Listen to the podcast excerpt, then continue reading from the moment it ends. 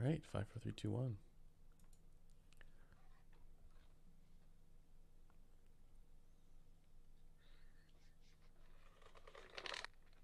What's up, everybody? Got the uh, got the crew here today. Tyler's unboxing figurines. what you got there? Yeah. Oop. Let me. Uh, I got the uh, new Deadpool figurine. Yeah. I just need to figure out. There it is. Oh yeah. How does this guy go in here? See, T- Tyler has a Tyler has a daughter, and he's the one who gets to play with toys. True story. True story. Uh, Oh, yeah. yes, Maximum effort. lovely. Um, right yeah, so the, the the real Net Force appears. So, um, I'd like everybody to give a big welcome to Alan. Uh, how you doing, man? I'm doing pretty good today. Yeah, right on. Uh, for anybody who is unaware of who NetForce is, I see that comment there. Who is NetForce? who are you? no, I was just kidding. Uh, NetForce is the uh, one and only legendary NetForce in core communities. Or yeah, Alan is the legendary NetForce in core communities. Many people know him, um, but he is. I don't know how. How would you describe yourself? Um, you know, I'm kind of around a bunch of you know forums, Reddit, Headfi, you know, all these places. yeah. Uh, been in the community since like 2013, and just you know, been around a while. Uh, talked to a lot of people, and yeah, and he used to work for the Source AV, Mhm. and uh, now he uh, works for Headphones.com. So, big welcome to the to the team and congrats. Thanks. Um, and uh, yeah, so basically, if you guys ever have questions for me, he's the one who. No, just kidding. um, but yeah, um, actually, I figured I, we might as well start by, I guess, asking you, Alan, because Mhm. sort of we've gone through sort of like our story and how we found this hobby and found this this um, I guess um, subculture. um, What's sort of your trajectory for you know getting into headphones and audio and just that Mhm. type of stuff? Yeah, for sure. So I'm based here in LA, and in around 2013, um, I was building my first computer, and I knew about like HeadFi and some of the headphones at the time. So you know, I got a little involved um, back then, built the computer, and then you know did some research and you know got like a pair of like AKG K240s and like a little FiiO player right in the beginning. But I was already on HeadFi, just like you know talking with some guys. So then you know then it progressed and it's like oh you know well what if I get this like Hi-Fi Man HE400 and then in LA we have a lot of events, shows, dealers and stuff like that. So I was started going to events first, and then the events like some of the um, HeadFi um, uh, LA meets eventually became like Can Jam. So I went to a lot of Can Jams, and over the next few years, um, just started posting a lot on the forums, um, getting and exploring a lot of different headphones myself. Um, around 2016, I uh, joined Questyle. Oh, wow. Um, so I was there for around a little over a year, um, uh, traveling to shows, um, answering questions online, being technical support here and there, kind of thing. So, you know, I got to know the business aspect on that. And then around 2017, I uh, joined the Source AV. So I um, worked in a retail setting for headphones for a little over three, a, yeah, a little over three years. And then just recently joined the headphones.com crew. So I'm pretty happy to be here. Yeah, yeah, wicked. So you're you've been sort of like uh, I guess entrenched in the industry now for for a while, um, which is awesome. Um, and uh, I think so. Everybody sort of has our like you know Tyler and and Precogs and my myself like everybody sort of knows our picks for like our favorite headphones. But what type of headphones? Like what style of sound do you gravitate to? I see you you got the HD 800s there. Is that your your jam? So, for many years, I would say I um, had a lot, or I still do have a lot of like hi-fi mans, be it from the HE400 that I started with, but over the years I would get uh, 400S, 500, HE6. So you know I've gotten kind of the whole gambit of planars and also had a bunch of the uh, Dan Clark audios and Audezes. So for many many years I was a big uh, planar fan. hmm Um, nowadays, um, so like last year on September, uh, when I was still working at the source, um, we like, or at least Sennheiser, they did the uh, 75th anniversary Right. edition HD 800S, and I saw them and I was like, I, I need them, kind of thing. What was the what was the reason that, that you needed to just for the look? Well, I I would say I'm kind of a collector of Mhm. sorts, right? So, um, you know, with the limited edition gold color, I was like, man, I should really get that. And so, you know, props to the uh, Sennheiser rep for essentially securing a set just because, you know, Yeah. I think he told me like something like only 40 actually came into the country for dealers. So I was Yeah. able to um, actually get one for myself. So like mad props to him for helping me out on that aspect. Yeah. So I got it and then been using it uh, ever since September just because one, it's sounds so good, um, very comfortable, but at the same time, uh, uh, I do use EQ on it, um, get it Harman curved and yeah, Yeah. Right on. That's it. Tyler died inside a little bit hearing that. Um, so it, so but for anybody who's unaware, the limited edition is a, is a color colorway that's just a little different. It's some more like yeah, you can see it there. It's I don't know what you would call that. It's sort of like a more kind of um, tan almost like They're they're going for gold. gold. Okay, Uh, yeah. but it came out more tan. See, what would be funny is, but the headphone, the rest of the headphone hasn't changed. It's the same. No. So, Correct. but the, the what would be funny is if somebody bought one of those limited edition sort of tan And gold ones it? and then painted it, yeah, because I know I know a lot of people are, are you know Hey, painting. I'm, I'm planning on painting mine eventually, so yeah. yeah, you could paint yours the same color, Tyler, as the say it's the limited edition one. Limited edition. Uh, yeah, I'm- I'm probably gonna go for like a purple galaxy look, but we'll see what happens. Yeah. the first coat of paint can be the the gold. Um, by the way, I, I see Marius. thanks for uh, thanks for the super chat there. Uh, again, I don't know like I, what is, is that an animal? Is it an onion? the sticker. um, actually, Marius is one of the people who had that really awesome question for Focal. Uh, I'm not sure if you remember Tyler. The which one? Oh yeah, yeah, yeah. He did. the- Yeah. So I actually he was yeah. I sent you the information for him. It, he's gonna give it to his daughter. Oh, wicked, cool. Which he he won this thing. If it- yeah, if it ever focuses, I don't know if that's. uh, anyways, so that's yeah. Um, I guess um, uh, if anybody has questions in the chat for any of us, um, you know, by all means, I see we got lots of good discussion going already. I see Metal Five Seven One. I see I see Martin. I see. Sounds like my mic is uh, very high pitched Yeah. for some reason. Really Oh, That's what Sounds Calvin normal was to me saying. though. sounds Yeah, I'm normal to me sure too. what it is. Awkward. Oh man, I had a weird issue last night. The this thing ugh, heavy was uh not cover the eyes. See, then it wants to focus on freaking Ramona back there, but uh for whatever reason, this thing wasn't picking up the USB, and it kept.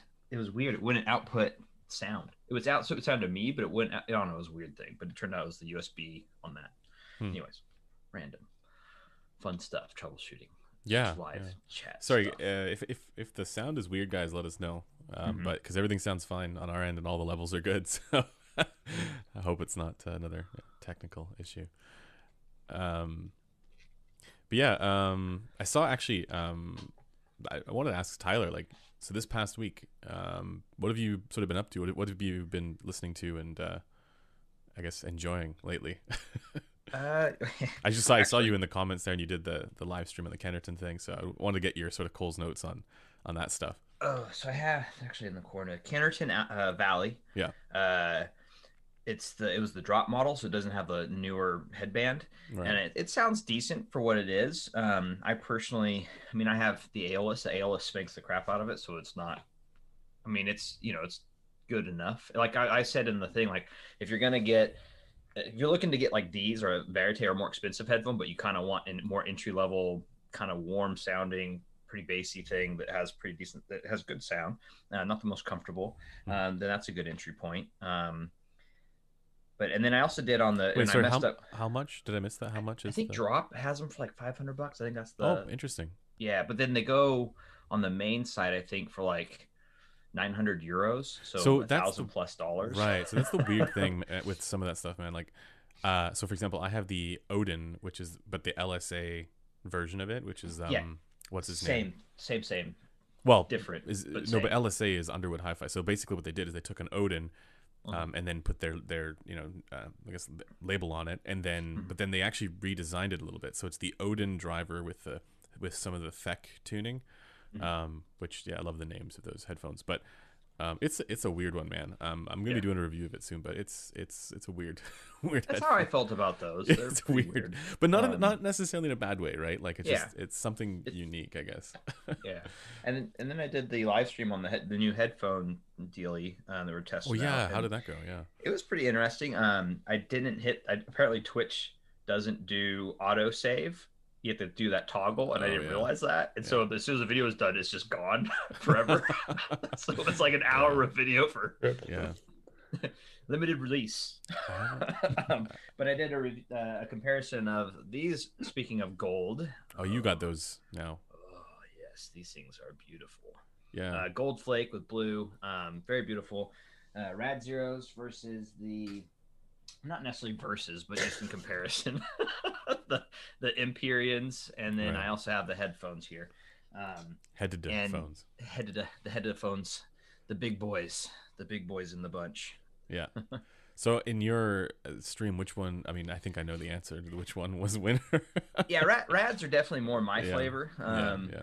and then the uh but you know surprisingly like the empyrean is actually really good if you like for me anyways if you if you if i was only listening to like warmer music hip hop edm bassy stuff it's actually really fine and then i also did notice Hit you in the beamies.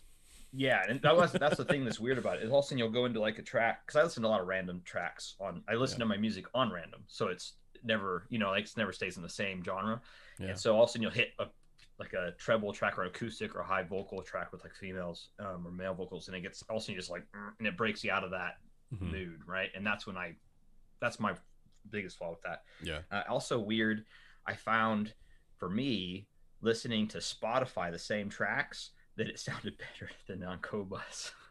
Weird. Yeah, so, So you so the, the lower res Oh, Rose, man. yeah, it Uh-oh. sounded better. But this is good. I'm probably gonna get tons of hate for that. But fits I mean, it with the was- Empyrean. I don't know. Just kidding. But I mean, it's, it, it Someone's was- really mad right now. yeah, someone's gonna get super angry at me. But like, I think that with the Empyrean, it's it's one of those divisive headphones where I think you're gonna love it. You're not gonna necessarily hate it. I don't think that's accurate, but you're Mm-hmm. not gonna think it's necessarily worth it for the cost of the sound. I think design and comfort are worth the, the cost, but the Yeah. sound is not in that same. Yeah, I'm with you, and I think that's been sort of the the the understanding. Consensus. Yeah, the consensus. Yeah. Um, Precog, your your this week's uh, I guess fun stuff that you listen to. I know you've had a lot of fun with the um, the Galaxy Buds. They're the G Yeah, Buds yeah, Pro. they're really good. Um, then I also got to listen to the FiiO FD5 and the new Tanchjim Darling Ion. Oh yeah. So Actually, we yeah. should talk about the Darling because I have it here as well. yeah, Darling is it's really really interesting. It's Um, weird, man.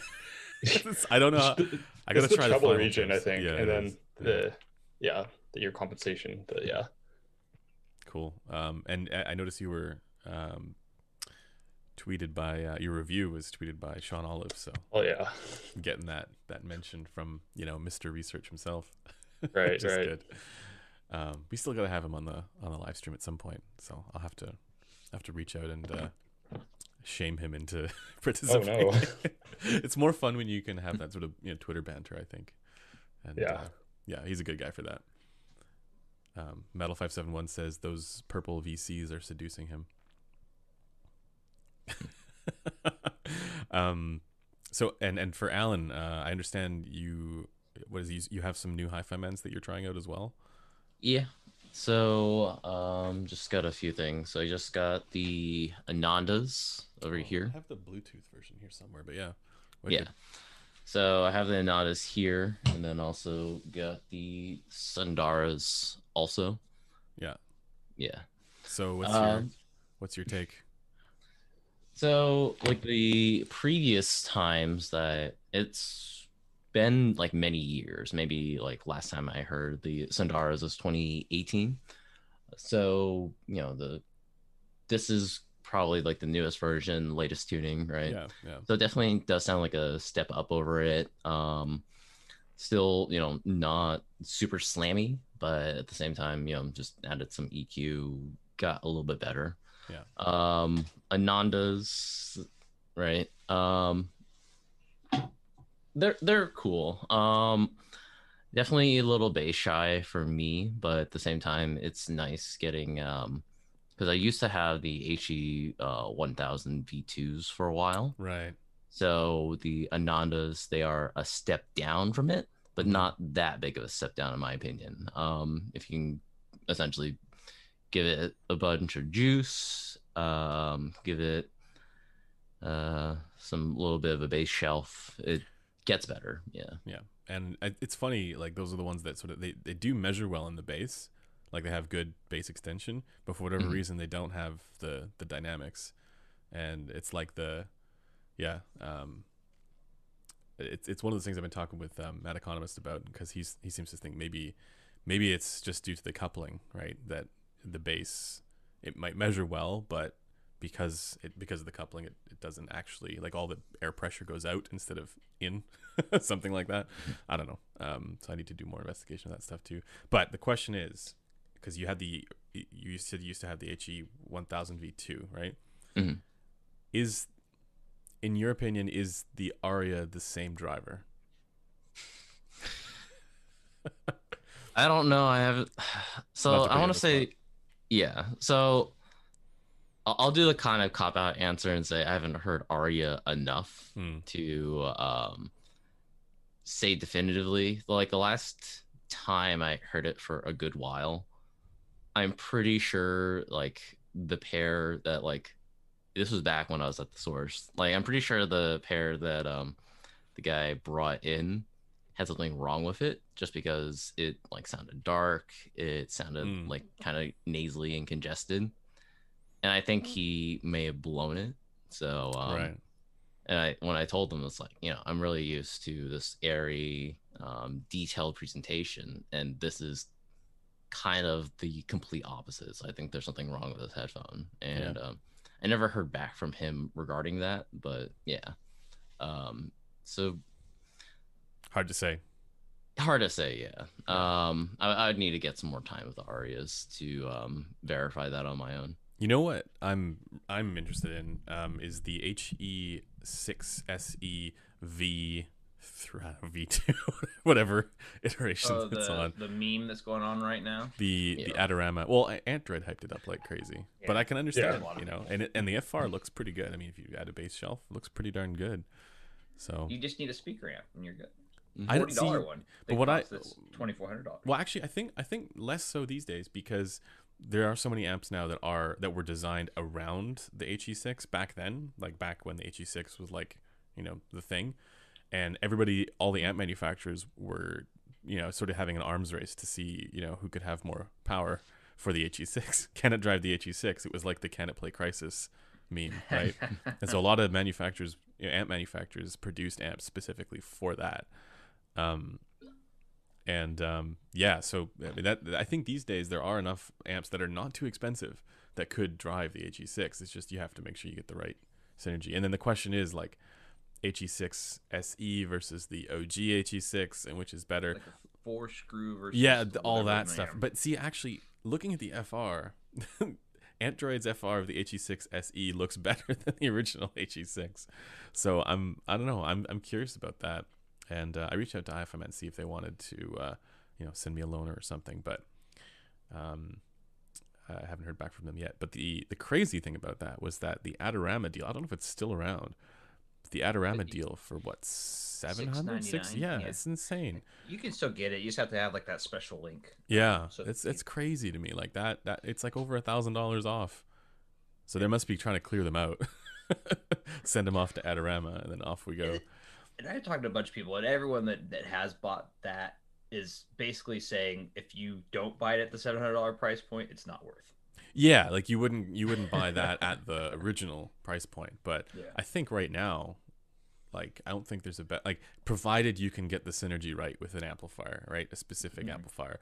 I, I think that's like one of the best deals available in in headphones. Yeah. which is pretty crazy. It's like it's like what, a Focal Elex level price, and like I would take an HE's. I would take an HE 500 over a Focal Elex easily. I think it kind of falls into that that category too of um, you know, a lot of people want to know what the latest and greatest thing is, right? Yeah. The HE6 was like the top of the line a couple years back, Yeah. and it's like it's still a you know a top of the line. even even. HE just- 500 is like that too, where it's like Yeah. it did not. It's not like it got worse. Yeah. I mean, yeah, other there's now more competition, and they they're out. You know, they're no longer sold, but which is a crying shame. But you know, if you, that's why my question is always like, you know, with a lot of the SE models, they they didn't really get better. Like for the, Mhm. you know, HE1. Well, I mean, the HE1000 SE is is clearly more detailed than the Arya and the HE1000. Like no, like there's no contest there. But the tuning didn't exactly get any better. It got Yeah. worse. So I'm I'm like, yeah, a little bit like, uh, what what's that going to be like? But then looking at the FR, it's like, oh, actually that FR looks quite a bit better than what the uh, original had. So it'd be And They interesting. did do some tweaks on the Adorama one, as I recall, from what yeah, I don't know. saying. Yeah, I'd be curious. Well, I know they have a different headband. They have the the Deva headband, the dreaded. Uh, God. I know a bunch of people that are actually modding the crap out of it, where they're Yeah. like literally just it, like one of the guys in one of the discords I'm, I'm chatting with. He's literally his goal is to basically replace everything but the driver. I think. Oh, even the cups. yeah, just just buy the driver. I don't know if you. Yeah. Yeah. yeah. But I, I think we didn't Ant use the um the Audeze headband for that. Yeah. Yeah. I think he did that, which is which makes a lot of sense. The Audeze headbands are way nicer. I need to get a the carbon one for my LCD XC. And I need to get my XC back from Audeze. but yeah. Right. So for for me, I had, I still have it. It's just like uh, me and a friend were doing a little project of it. But um, you know, I had the HE6 four screw version, Right. and like one of the uh, you know fun things about the original like uh, HE6s was just you know doing all the mods to it just to change the sound. Yeah. Like the first thing I did was, you know, just kind of take out the fiberglass in the back of it, right?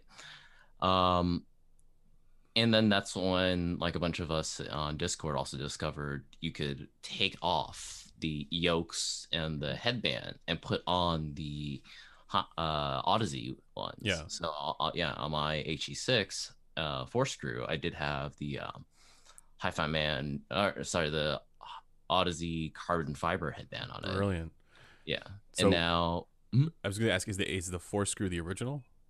yeah, there's the original, like the four screw was like the first. Yeah. And then a little bit after they came out, like the six screw version. And is the four screw Um, better? It's the four screw, um, I think in like term of like the HE6 like mythos, because it was kind of Yeah. like the first ones that came out. They're a little bit more consistent and a little bit different.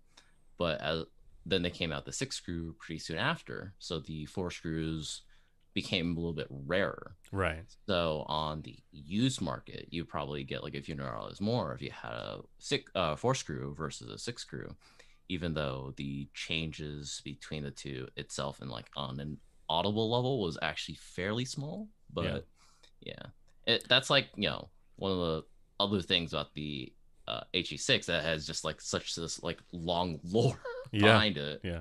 Like all these different things and whatnot. Yeah. So yeah, the reason I don't have my HE6 right now, and I see him in the uh, the chat, like me and like Luis, we're working on like Oh, I see. getting Yeah. a custom shell made for it, just because you know the SMC's connector is pretty awful. the actual cup is pretty bad, Yeah. kind of thing, right? And we just you know we've been playing with the idea of like making a new cup for it, and that's why my HE6 isn't here right now, just because we've kind of disassembled it just to you know take measurements and map it out and Yeah. so yeah, it's been a fun project. I, I hope they. I mean, so it's really interesting to me with with Hi-Fi Man, like what happens with their sort of driver evolution, right? And and mm. so, so you know, ever having gone from like the HE500 and, or HE6 and HE500 to the HE560 and the um, 400i and, and some of these like basically went double sided to single sided, right? And they sort of went more into the budget segment as well. And then on their high end, they've switched to the HE the HE 1000 style with the long, you know, the sort of egg shaped, you know, elongated cups and and I think for a lot of people, it would be nice if they still produce those HE6 and HE5 models, like or some version of that. I know that you know the HE6 SE exists, but I wonder like for where like why because people there's probably still demand uh, for you know the original HE6s, you know. So I wonder why they don't keep making them or keep selling them. I think one of the reasonings is you know Hi-Fi-Man over the years they've um, been changing. They have a new factory. They have different equipment. So the original equipment and mm. team also that helped produce the early HE6s, HE500s, they're no longer a part of Hi-Fi-Man or they right. don't have access to the same machinery. So the, you know, I would never actually go ahead and just like fully take apart my HE6 yeah. um, driver just to see like how it would differ than say an HE6 SE driver, right? right? But I'm sure people at least have you know at least a bunch of screenshots or pictures showing kind of the differences in the at least the outside of it, right? Right, right.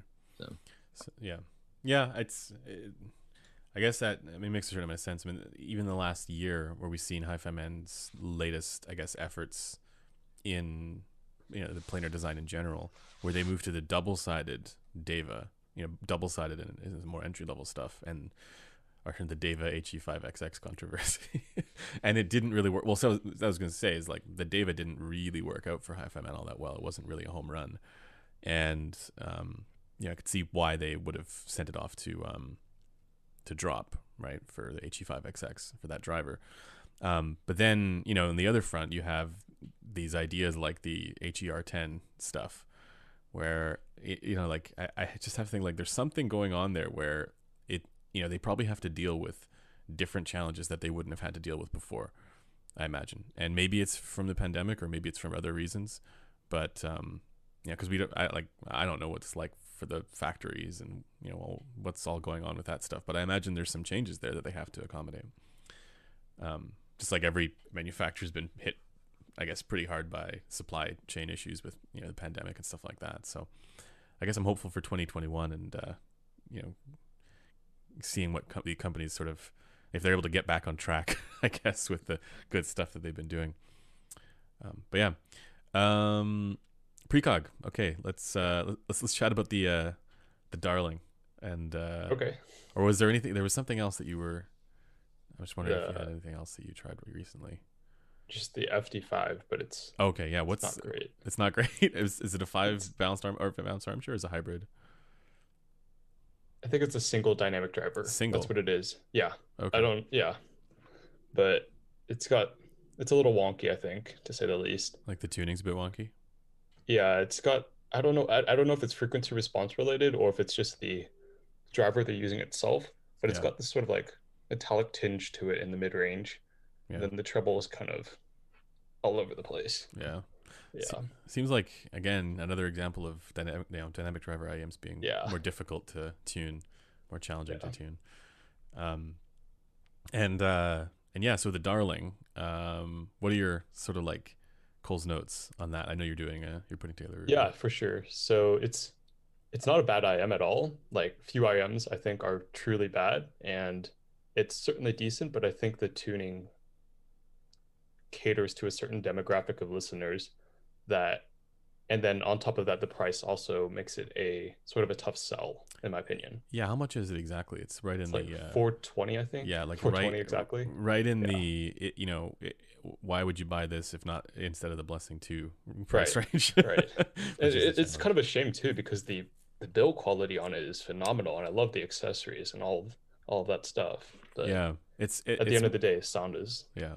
It's the like it the I don't know how to. It's not the normal like shell design. It's like the um, like the final um, Yeah, yeah, yeah, F yeah. and E series had uh, IEMs that are Mhm. just more just like they stick out like that, Mhm. um, which is interesting. And uh, I I'm always sort of like uh, baffled at like the, I guess how they're able to get this. It's what two BAs and a and a Yeah, that's that's the crazy part. like, and how then do it's a you get six that in millimeter dynamic driver.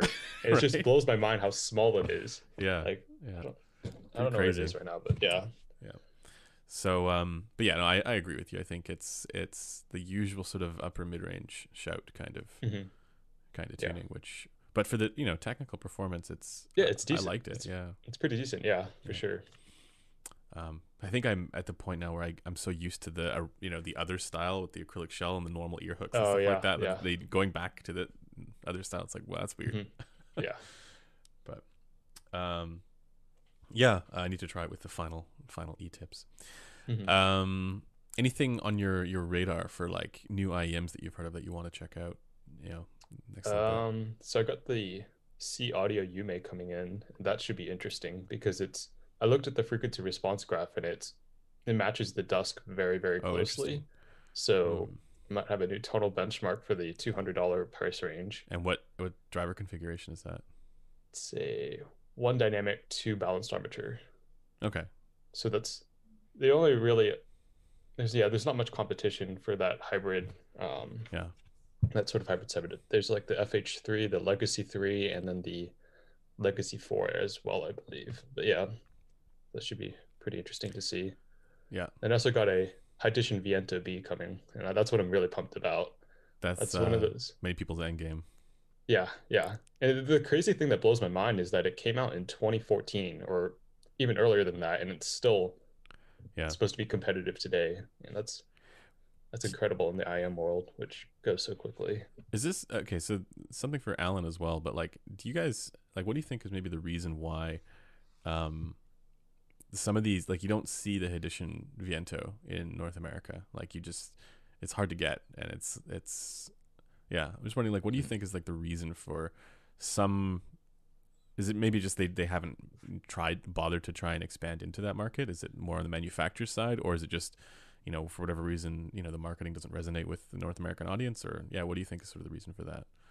So I think this um I do have some personal experiences with where Questyle, it is a Chinese company, but I was able to work with the North American distributor in the US. And essentially the constant issue was, you know, they're based in China, we're based here in USA. So there's already the time zone difference Mm-hmm. there's the language barrier it's just there's so much extra work involved when you have to operate with an overseas company right Mhm. I know for uh hiddleton right? That's how I pronounce it. Yeah. They have you know some dealers in um, southeast asia right? And at least for that they're still within the same time zone. But then they still have to communicate with them, right? So sure, maybe they'll have some, you know, staff on hand for uh, that knows English in a proficient way that you can communicate and do business with. Mm-hmm. But you know, the layers of complexities um, grow when you go and operate out of your own country, right? Mhm. So, you know, that's primarily one of the biggest issues. Number two, um, their home base is, you know, Korea, Yeah. right? So, like, if you were to say get a custom of the Viento, right? It's just how would that, you know, process go? Um, I do know a friend that was able to get one by going through a Mhm. Singapore dealer, but he had to get his ear impressions and then he had to get those scanned. Otherwise, it would have even taken even longer had he sent the physical impressions Right. to Korea, right? So it's just there's so many complexities, um, especially when you're in the custom market, that it's so difficult to navigate. Yeah. And the biggest market for customs isn't our audience, right? It's the um, pro audio market right? Right. So why would a pro audio musician, even if they might really like the sound of the Viento, why would they go through the entire process and wait like probably well over a month to get it Mhm. when you can work with like a UE or a JH or a Westone here in the States Yeah. that can probably turn it out in a much quicker time, right? Right. and they you know, you're operating on the same um, uh, time zones. You're operating also in English. It's it's very difficult. Right. Um, when I was with Questyle, you know, we had a lot of Chinese brands appro- uh, approach us about us becoming distributor, and it just you know none of that like really worked out just because of the complicated logistics of everything. Mhm. So yeah, It's interesting. Um, is, Yeah, I it's mean, a- yeah, go ahead. It's like a huge culmination of things. They also only take wire transfer, and you got it. That slaps on another fee. Oh, okay. And if you want to get it at the best price possible, you basically have to go through like a local middleman because if you buy through one of their distributors, the price goes up significantly as well. right. So I think, and on top of that, they just don't really care to have a stateside presence. I think is what it is. Hmm. Yeah. So yeah, I mean, that's that's always the disconnect between like there's there's those of us within sort of the you know niche audiophile communities who know about this stuff and are interested in this stuff and would potentially buy this stuff like if they were you know more about you know universals and stuff like that. But that doesn't sort of hold in view the reality of the larger market right. who might you know uh, be be more interested in this and and might be more of you know their their actual revenue. So, um, which is kind of a shame for for us. Mhm. But uh, know, maybe in the future that can uh, that can expand. Um, cool. Okay. Well, um, I guess um, I mean that's going to be an interesting review uh, moving forward. Um, I, I I guess the other thing I wanted to ask Precog is um, uh, how are you liking that new camera there? I think everybody liked your your first video there on the on the S8. So yeah, it's definitely quite the jump from anything Yeah. I've used before. yeah. Tyler, what was that? Crazy. Oh, you're muted, you're- Tyler. you- It's my new camera. It's my new A7 A7 uh S2 S A7R S2 or it's, A7R2. it's the it's the A1. It's it's the it's the yeah, it's the A1. You guys didn't know? Uh, it's pretty fantastic. It's the best camera I've used yet. Uh, it's glorious. So all of the you know, you know awesome Instagram shots of headphones done by Tyler, they're all done on that camera, that little itty bitty. True story. It's fantastic. I- I'm that's assuming one of that's my a- toys I got yesterday. I was gonna say, I'm assuming that's just like a toy or a prop. It's a it was a it's a limited release thing that Sony did for the A7R2, and it was originally a USB thing, um, Yeah, but this yeah. one doesn't have the USB. But it was uh yeah, it's just a replica. It's like a and it's crazy how detailed it is. Like it's uh it's an actual full. Come on, there we go. Like you can see like the lens. yeah. Oh, wow. That's Yeah, like, crazy. it's it's like a legit. Holy quack. uh, yeah. Does it does the flippy screen flip out? Oh no, it does. That'd be amazing.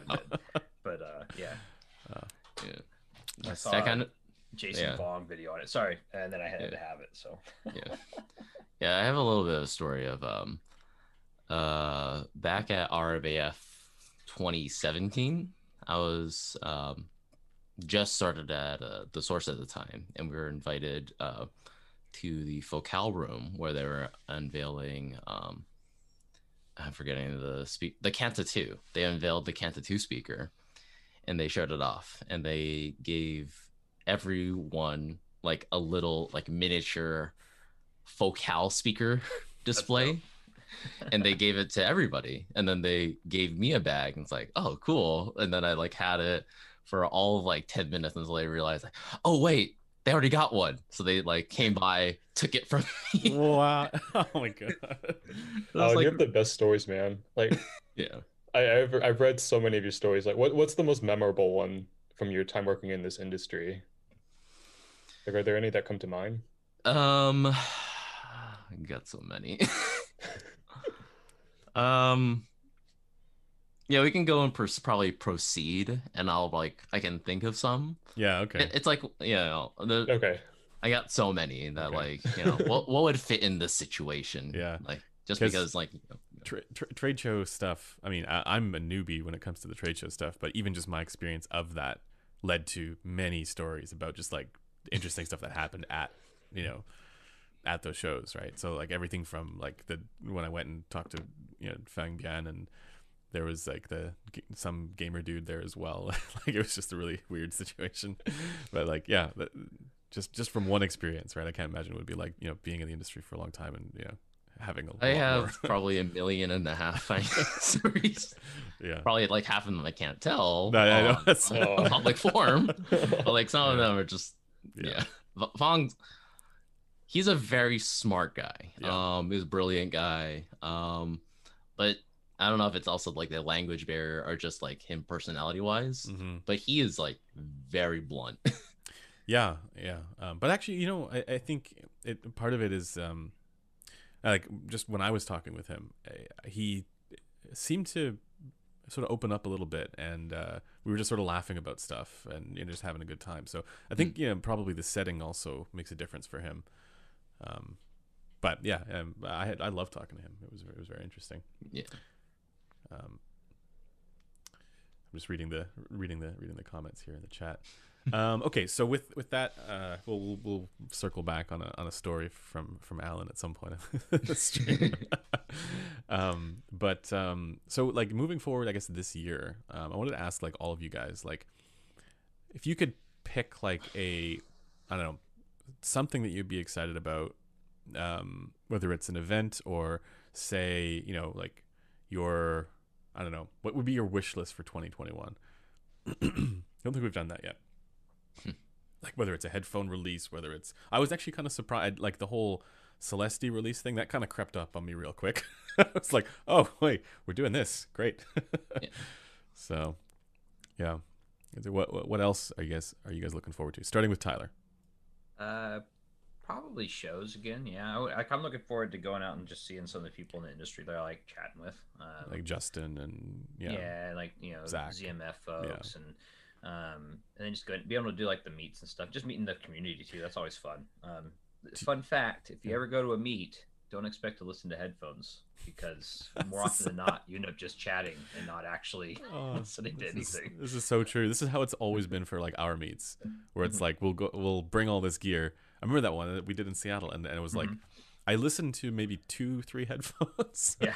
and the rest of the time we were just like drinking, having you know, having a good time, yeah. having a good chat.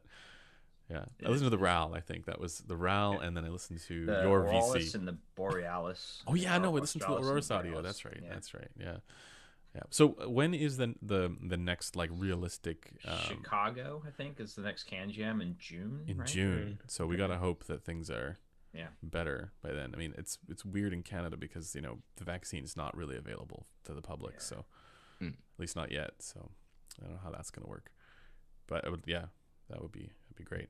Um, any particular, you know, I guess I know your your your favorite brands. So, so are you are you hopeful for more, I guess, releases? Or I know ZMF was working on that one. Yeah, that he's was... got the intro one he's still working on. But uh, I think for me, um, as far as upcoming releases that I'm excited for, um, I know um, anything. I'm really excited for the Celestee.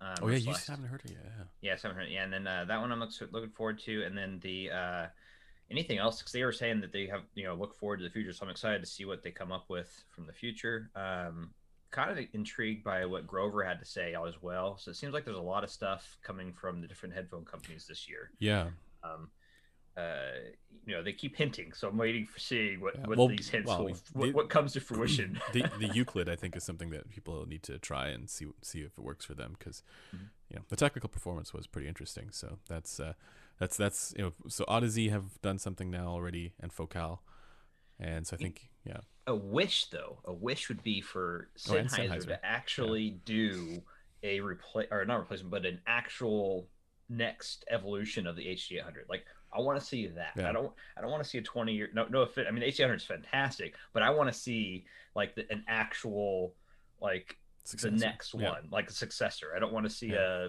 you know like that's what I would like to see, like an actual true to goodness successor to the HD800. See, I'm I'm the the joke was that everybody wants a you know Sennheiser X Critical HD 850 S, but see, I I'm waiting. I'm holding out for the Sennheiser X Chrono HD HD 860 S. These are jokes, guys. These are not actual headphones that are coming out. um, but yeah, um, I, I did forget to mention the Sennheiser IE 300 and uh, what is it, IE 400, like the new IEMs, mm-hmm. which uh, yeah, it's interesting. Um, okay, moving to precog for this for 2021. What would be your um, wow, my Android phone just went off. Um, what would be your pick for um, or like your wish list, I guess, for 2021? Pretty much what Tyler said. Just the I want to go to my first trade show. I've not, haven't I haven't gone yet, to yeah. any of them. Yeah, because I basically got into the hobby when COVID just got started, so I never got yeah. the opportunity. So yeah. Is there any like like specific driver tech in an IEM that you want to see actually, you know, succeed where it hasn't yet? Mm. Or like like so for example, so my my answer to that would be like I want them to do a a, a Luna with the tuning of the clairvoyance or something like that. Oh yeah, yeah, yeah. I mean, I think that's what everybody wants. That's yeah. what we wanted the Zen to be. And yeah, yeah, yeah. But yeah, um, not really in particular. I, I really want to see like that the planar magnetic stuff. You know, like the right. Audeze, the LCD-i4 stuff. Maybe if they can make it smaller, minimize it, or something like that. Yeah. Because we have the the, the P2 had that, right? They had a planar magnetic or something. The P2 is yeah, um, but it's the the the treble. It's not insane. a real one, is it? I so I need to learn more about the drivers here because talking to Crin, um, I mean he's he made it seem like these were more like kind of pseudo planars. Um, mm. Or actually, I'm not sure if he was referencing this specifically. Uh, maybe he's in the chat actually. Um, but he but he was saying that you know there were a number of sort of like planar IEMs, but they weren't the same kind of tech as okay. what yeah, you know, Audeze okay. was doing. Um, and um, you know, listening to the to the P2 you know when you do EQ it, it actually does have good you know all the all the same kind of hallmarks of of planar tech, right? Okay. Like instrument separation and it just takes so much power though. I, it's I was insane. trying to it's so run insane. it off my yeah DAP. It's just not it's not enough. It's like HE. And the treble's just power. like shooting up. It's all air. Yeah, yeah, and the treble is just nuts on it.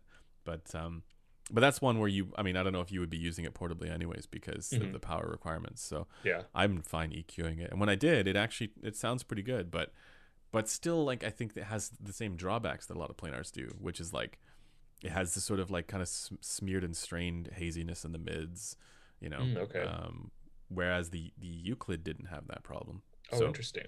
yeah. Okay yeah. Yeah. um, but i don't know it's it's there is potential there but it's also such a challenge so yeah i i, I share your i guess interest in, in what's doable with the planar stuff mm.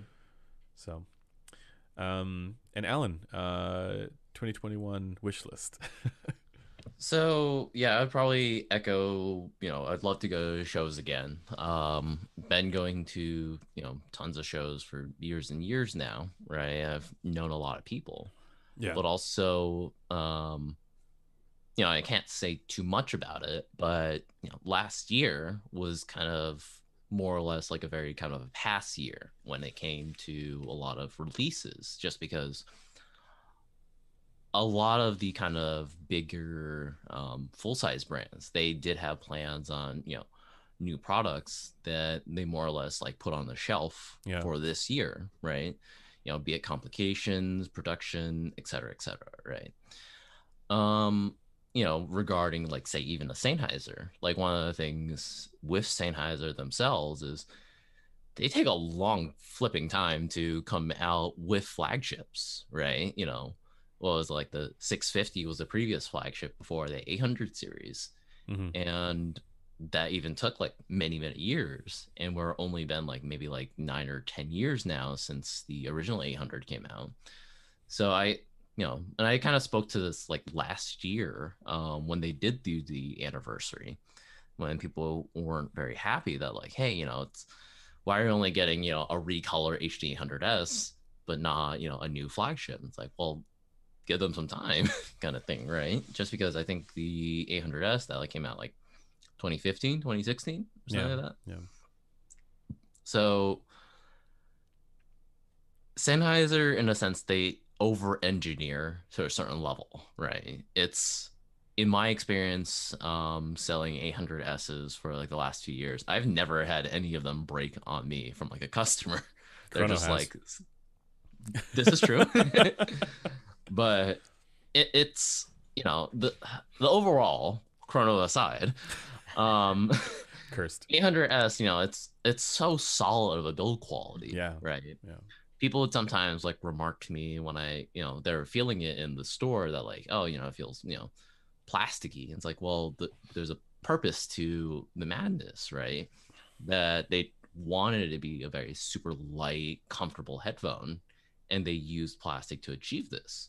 But at the same time, you know, they're definitely working on something. They're not just like, oh, here's an 820, guys, right? They're Yeah, not yeah. just uh-huh. resting on their laurels. It's the 820 itself is probably an anomaly where you know maybe Axel Grell just wanted to come out with that before he left Sennheiser, right? Yeah. But you know, it's Sennheiser is a massive company, so they they have a lot of things going on. I still expect good things out of them. It's Yeah. just Yeah. just gotta wait for them. Yeah. But you know, I'm you know parroting off of you know what Tyler said earlier, right? You know, when I would do like like the last big meet up that I did was in end of 2019 for SBAF, and it was just you know very small, like 15 people were like the max, but even then we probably most of the time had something like uh 10-ish people and like most of the time i just spend you know talking to people Right. Right. Right. i had my gear that i brought but you know people like just being able to do the one-on-one and you know connecting again so yeah Yeah, definitely. Um, on the on the subject of of Sennheiser, one of the things that I think they probably l- look at and evaluate is, I mean, with with most of their releases, they are more budget or entry level or you know even mid level stuff. You know, the 560s came out not long ago, so and and it seems like there's a greater time gap between their high end you know, releases, um, which makes sort of a sense if you're a company that needs to that has like profit goals and you know you have you have to be a little bit more conscious of that kind of stuff and understanding where the market is for the like where you're going to make your most of your money. And given how small the the audience is for you know, comparatively for the stuff that costs $1600 or $2000 yeah i can see them being like okay like it's important that we have something there but it's not as important as you know filling out their the product line you know where we're going to get way more purchases. And but then also on the, on the same token you know they still need to have the thing that puts them on the map in the high end because you know companies that have yeah you have to have something that like you know cr- generates interest in, in in you know like the best ever kind of you know that's why they have the big The, huge the Sony A1 that just came out. Oh yeah, that's a perfect example. Like- yeah, like yeah. You have you make the thing that's super expensive and it's really good. It's really good. Yeah. And then Yeah. everyone's like, "Oh, what's gonna Yeah. be? What's the A7 IV gonna look Yeah. like? What's the next R?" Look yeah, like? yeah, What's, you yeah, know?" yeah. Well, and and Sennheiser with their with Orpheus, but but also Mhm. you know the HE one and what all that stuff, Mm-hmm. right? And you know, HiFiMan with the Shangri La, like it's a strategy that these companies um, need to kind of follow. It's like it's sort of a competitive uh, strategy because it puts you on the map in ways that you weren't before. Um, and Sennheiser has, I mean, that's the thing. Like as prices have shifted in the ridiculous into the direction of the ridiculous, right? Because it used to be what E- uh, Sennheiser HD800 would have been what fif- around fifteen hundred dollars. I don't know. 1500 16 yeah fifteen sixteen hundred dollars and that was like like Yeah, and everyone's like, "It costs how much?" Yeah. and now it's like, okay, wait, uh, like, hold, Look at us, hold my so, beer. uh, yeah. like what used to be like the summit fi Yeah. of HD 800 at 1500 ish dollars, Yeah. right? Is now considered nowadays mid fi. Mid fi, yeah, While like Utopia's LCD4 Empyreans are like Yeah. that summit fi now, Yeah. right? yeah, yeah. And you know, one could argue, you know, the HD 800S it trades blows with Mhm. those headphones. yeah. Um, but you know, something else that just also came to mind for Sennheiser is because they're such a large brand, that's such a global brand, right? When, and I think the 560S was a good example of this. Um, when you release a product and you have such wide distribution Mhm. across the entire world, right? You can probably get Sennheiser in every or nearly every country um, out there just because they're so spread out. But then that has its own complications of like, well, you know, we're in you know 100 plus countries, but now if I, HD 560s comes out and we can only make so many in a time frame. So it's like, well, USA might want like say like random number like a hundred thousand units, and we can make a like fifty thousand, but we still need to distribute this fifty thousand units all over the world. So right. I'm sorry, USA, with your hundred thousand orders, we are going to give you ten thousand. We're going to give like you know China ten thousand and start just distributing it, right? Yeah. So it's probably not just the fact that Sennheiser has to make a new flagship. It's just them also deciding, well, we can start making it right now, and in two years we'll have enough supply Right, to right. probably even meet demand Yeah. Yeah. right in the beginning, or we can have just like this super long, you know, delay. Yeah. Like, you know, in PC hardware world, right? Everyone wants a 3080, Yeah. but like they're gone instantly, right? I want a 5950X, but you can't find those in Canada. This is also true that uh, Canada gets the allocation of a third world country. It's, it's get true. the- for, for tech in general, it's pretty sad. Yeah. like one of my friends, like she tried to get it like a 3080 Strix. She had one on pre-order since Yeah. September, and the only way she was able to finally get it like two days ago was Yeah. she imported it from the U.S. Yeah, it's pretty sad. Yeah, um, I was fortunate. I got on a, I got on the list early for a for uh, I think it was the TUF OC edition, and I picked that one because I knew p- people wouldn't be picking it Yeah, because there was no real benefit to the OC edition, right? It was like it's the same card basically, yeah, but it was just factory OC, right? And I was like, well, I'll just get that one because I know it's the worst value buy, and it, you know the waiting list will be shorter for that. And sure enough, they were really short.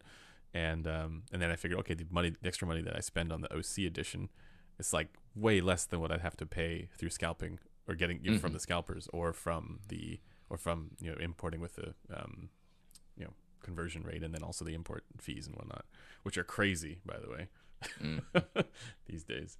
Um, but yeah, getting back onto the onto the headphone subject, um, even the 560, I uh, I didn't have one available. I had to get one. I had to get DMS to send send me one, right? Yeah. So like, even though we were, you know, headphones.com is a Sennheiser dealer, our store. Yeah.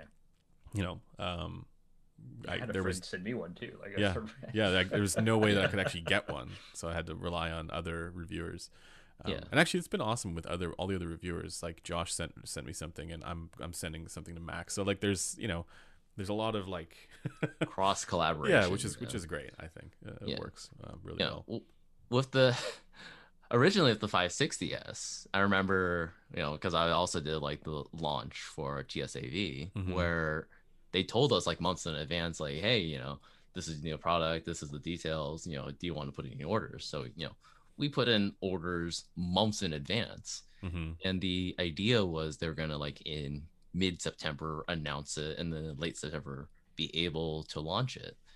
But you know, even when they did the announcement, when it came time for you know, hey, okay, well, where's our shipment, right? And it took Mhm. like us uh, like another two months before we saw anything in the store. So, you know, one of the things that Sennheiser they kind of told me was like, oh yeah, we ended pre-orders on our site just because we're also getting hammered with orders and we're getting angry customers too, right? Yeah, Yeah. So, like for me, that's when I decided it's like, okay, I'm gonna stop pre-orders because it's like I don't want to, you know, take pre-orders on something I have no ideas on, yeah. and like you know when it's coming. So I understand. uh, yeah it's it's uh i mean there there's there would be something fun about being a headphone manufacturer but something like that would also be a bit of a nightmare when you're trying to deal with so much so much demand. Like if like in Sennheiser shoes where you're just like all right we're gonna launch a product this year and everybody get ready because it's gonna suck. Like life is gonna get real hard for a little bit. We're gonna get death threats. But yeah um Okay, so we've been going for about an hour now. Uh, I figure we should probably, you know, um, get into the chat, and then we'll circle back to Al- a story from Alan. I'm still putting you on the spot for that. Um, guys, if you have any questions for anybody on the uh, on the live stream, uh, leave a question with a question mark, and that way we can get to it.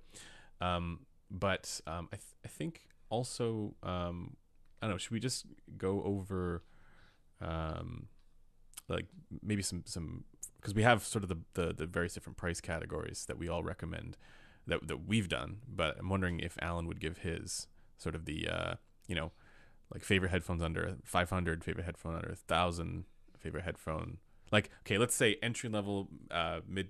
Okay, yeah, entry level, mid tier, high tier, and and summit. What would be your your picks there? Mm-hmm. Um. Yeah. So I would say, you know, just starting from the top and working down, Sure, right? Yeah. Um, at the flagship levels, um, I would say I'm probably in between two headphones, um, either the Utopia or the Susvara. Personally, um, the Susvara because I just still really big. Um, what was it? Planar fan. Uh, Utopia. I just really love how that thing sounds in general. The tuning Um, is yeah. The tuning is fantastic. Yeah. Um, for me, I don't mind a little bit of extra treble, so you know, a little, little bit of a treble peak there doesn't really bother me as much, or Mhm. I might like tune it down in some EQ. Um, in the mid-range level, like I said, HD 800S is kind of the new Mid range. mid-range. I said it's still level. high end. Like still. it's it's yeah. like on that like yeah. borderline level Yeah. of like mid-range plus kind of thing, right? I suppose if you could you could get an HD 800 for you know really cheap and then do SDR mod and that would fit into like Yes. mid range pricing. Yeah. Yes. So I really love the HD 800S. Um, big fan of. I also have an LCDX. I really love that thing. Um, That's what I'm wearing right now. That's- yeah. so probably that's just like me with kind of everything. One dynamic, one planar. Yeah. That's yeah. yeah, for sure. Um, under the 500 category, um, I don't really know. Um, I there's so many options nowadays in that category that, and I'll like fully admit that it's not like a, you know, even though I have like the Sundara here, right? It's not one of the things that like, yep, well, it's Sundara time kind of thing, right? Yeah. Um, if I was to like, you know, say something right off the top of my head, you know, HD 650 probably be the safest choice in that regard, just because it's, um, you know, such an all rounder. Well, this is 650. The- Yes. Yeah, but 650 or 6XX, like Yeah. everyone knows, right? But mhm, for sure. Uh, sorry, go ahead. Alan. nope. Yeah. Yeah, yeah, that was kind of it. Yeah. Okay, I, I, I thought so. Uh, There was a pause. Uh, so there's two questions. Um, first one is Kevin asks, uh, what um, Alan you'll be doing doing on for headphones, um, and then the next question was, will we be getting the new Kef uh, True Wireless IEMs in? Mhm. Which I don't know if that's What a is- thing. Okay. Kef is the that's you got the That's speakers. what I have. I have the Metas, the Right. speakers. Yeah, they're Yeah, speakers. You like but those? I love them. They're fantastic. Yeah, I don't. I Um, don't know anything about those. uh, but yeah, Yeah. So, uh, at least for now, what it seems like my role within um, headphones.com is going to be, at least for the foreseeable future, is on the um, website aspect of things. I'm going to be um, essentially product specialist when it comes to you know questions. You know, I've just been like the last two weeks that I've been on the headphones.com team. Um, we've gotten a lot of emails, live chats, and you know there's just so many you know unique questions that people have like you know between this headphone this headphone what would you recommend? Or Mhm. can you just help me kind of guide me through like do i need an amplifier do i need a dac right? It's just the basic level questions that people have just because you know it's such a unique industry right? So like that's probably going to be the main role like um customer support at the moment but um we do have plans that you know i'll join um the podcast or the live streams every now and then see if i can help out on that aspect and you know i can always tell those stories Yeah. but for sure Yeah. So, um, and that's the thing. I think like a lot of people don't uh, really realize that like that's a lot of that stuff is what Taryn was doing before. it's just like it's been you know we're not, it's not not a very large company. We're we're just a bunch of dudes who like headphones. So, Mhm. um, and uh, so yeah, I mean it's nice. It, it sort of frees up Taryn a little bit. Um, but yeah, we're pretty we're pretty psyched to have Alan on the team. I, yeah, again, I like to joke that you know, we just hired him for the memes, but no, re- realistically, he's got a very important role. so, um, but yeah, uh, sorry, Tyler, what, was- uh, did you? I was gonna say the other question was, have we prayed I saw that. to the Holy Slam today? May your prayers reach low and slap hard. That Hey, can be taken out of context. So uh, Is that Yeah. Udis? and- Yeah, Is that was- Udis? oh my goodness. That's um yeah yeah yeah. Borealis does have some slam as um, some holy slam. So yeah Slam blam gang. so, yeah yeah Slam the gang. yeah. Um, okay, question for question for Alan Mhm. on the subject of slam. Slammiest headphone you've ever heard? Um, I want to say the slammiest headphone I ever heard was either the Abyss 1266, Mhm. but that's been a couple of years since I heard that. But recently, it was probably the HE6, my four screw, on like a 300 watt Bryston. that thing felt like a truck on my head. Is that but- next speaker amp that or something like yeah, that? it's a speaker Yeah, amp, yeah. 300 watt speaker amp for the HE6. That hit like a truck, but at the same time, that was like, I just took out the uh, fiberglass Mm. uh, in the back, which was amp- acting as some dampening. And as a result, it was like super shrill. but it was just like, this bass is so fun, but I'm so fatigued. But see, that's see that makes sense to me though. Like for people, I think like us, maybe maybe that's. yeah. um, I, I think in the industry, uh, you know, writ large, that wouldn't make sense. But like for us, where we we are comfortable doing EQ, like l- let's just make sure like, like no damping. Like just get rid of all stuff. Yeah. you know, it could be shrill. We'll just downshelf. You know. Yeah. So I want all the all the slam, um, and that's actually something I've noticed as well. Is like the like that that that Kennerton headphone there, um, the the Odin. Um, it has um, I mentioned it to some of the guys this before, but but it has some of that sort of like f- uh, felt material, like the, the the same kind of Mm. material that DCA has that they put into the you know for the damping. Um, and uh, you you hear it like you hear the front damping. I mean, at least I assume that's where that's that's coming from. Um, so yeah, I'm a fan of minimal. I mean, that's that's sort of Odyssey's approach as well, minimal damping, and Mhm. and um, you know maybe that the, the FR suffers, but you know the, it's the it, it's the lesser of two evils. Um, but depending on who you are, I think right, because there's um, probably the bigger audience is like the people who don't EQ. Looking at you, Tyler. the devil. We know The- this. the- We know well, this this subject always comes up. I saw you in my stream yesterday where I was eating. I had to say it. It was Yeah. a thing. yeah, I do need to get one of those RME ADI twos in because I can Fiddling send with- you up. Well, mine's Nah. the older model, but I should send it up if you want it. Well, it's literally sitting. I probably need to get actually the the like the full new- R- RME ADI two Pro. Pro like the, FS. Mhm. no, no, but like there's also the Pro line Oh, in like the the the, yeah for the Pro audio side of things. I need to get one of those. Um, those are badass. yeah that would be that would be sick um i forget if there's a like the name is different but i forget It how is. I think it's we could look that up at some point um okay um were there any more questions there the stream. Uh, i saw some more HE6 versus Susvara was one. oh that's a, That's an easy, low hanging fruit to grab. Uh, alan i'll let you take that Susvara is definitely going to be better, but at the same time, Susvara is literally six times the price. more than that right Um, now with the uh well i guess yeah it depends which one yeah yeah, it depends on like which HE6, be it an OG, be it you know a used, be it an SE, right? Um, like with the HE6, like one of the things that made it so special within the community was just like all the different mods and changes people did, right?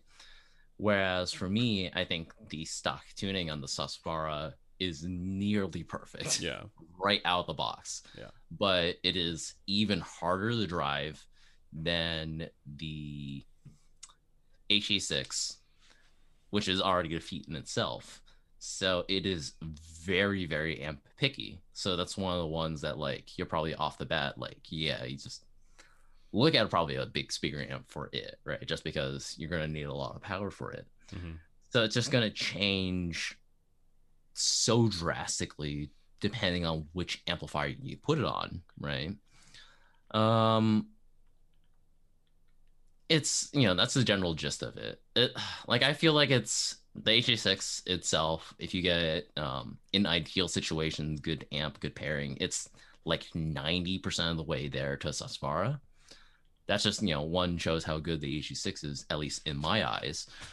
But also just like how the extra percentage, like the extra 10%, is just like what I think the HE, like the Susvara gets over the HE6 for yeah. five times the price or six times the price, right? People so. who are like, I, have made talked about that this in the past, but like people who go for, if if you make something that you think is the best, uh, even if it's just a little bit better than the than the competition, there's there's there are people who are gonna you know buy it because it's just a little bit better. I mean, obviously we're comparing within the same brand, but you get the idea, right? Like if something it doesn't have to be twice the price in order to for for people to be willing to spend you know five times the price. mm-hmm. So you know, just to be a little bit better.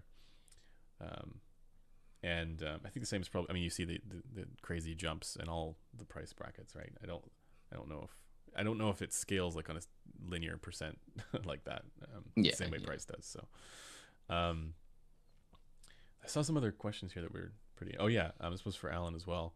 Um, have you heard the AB twelve sixty six? Uh, you have heard the AB twelve sixty six, but was that the the TC or that was the older one, right? I think that was the older one. Yeah. And for me, I think that was at a CanJam RMAF. So it was a couple years back. Yeah. it's like one of those things that I always like. I know it's. I always feel like it's such a cop out, but it's like it was an unfamiliar situation. It was unfamiliar gear, unfamiliar music. That it's just it was so difficult to evaluate. Minus yeah. a skin deep level of like, wow, bass strong. right. So, so you know, the, the follow up question to that is, um, based on your completely thorough analysis of the AB twelve sixty six, do you think it's better than the, uh, or how does it compare to the Utopia and the Susvara? I think they're just they're all so different, right? In many aspects of the twelve sixty six, it's like a behemoth. It slams like a monster, mm-hmm. um, and it's you know a little bright at times the utopia can be also the same thing. Well not at least slam level right?